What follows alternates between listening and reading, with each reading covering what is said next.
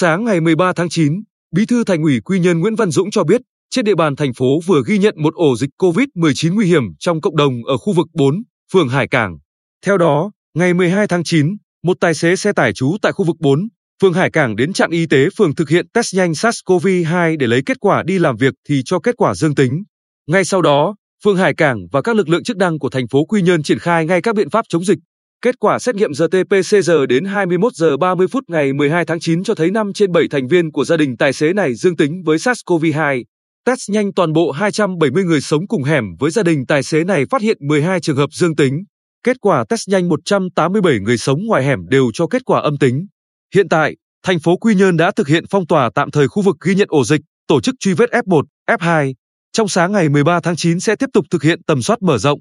Điểm đáng chú ý trong ổ dịch này là tài xế khai báo thường xuyên lái xe vào sông Cầu, tỉnh Phú Yên, nhưng khi về địa phương không cách ly theo quy định. Việc thực hiện giãn cách theo quy định tại khu dân cư không đảm bảo. Trong khu vực này có điểm giữ trẻ gia đình, đã xác định các ca dương tính liên quan. Thường trực tỉnh ủy đã chỉ đạo Thành ủy Quy Nhơn khẩn trương chỉ đạo thực hiện các biện pháp chống dịch, xem xét xử lý trách nhiệm của Bí thư Đảng ủy, Chủ tịch Ủy ban nhân dân phường Hải Cảng và Bí thư khu vực trưởng nơi để xảy ra ổ dịch.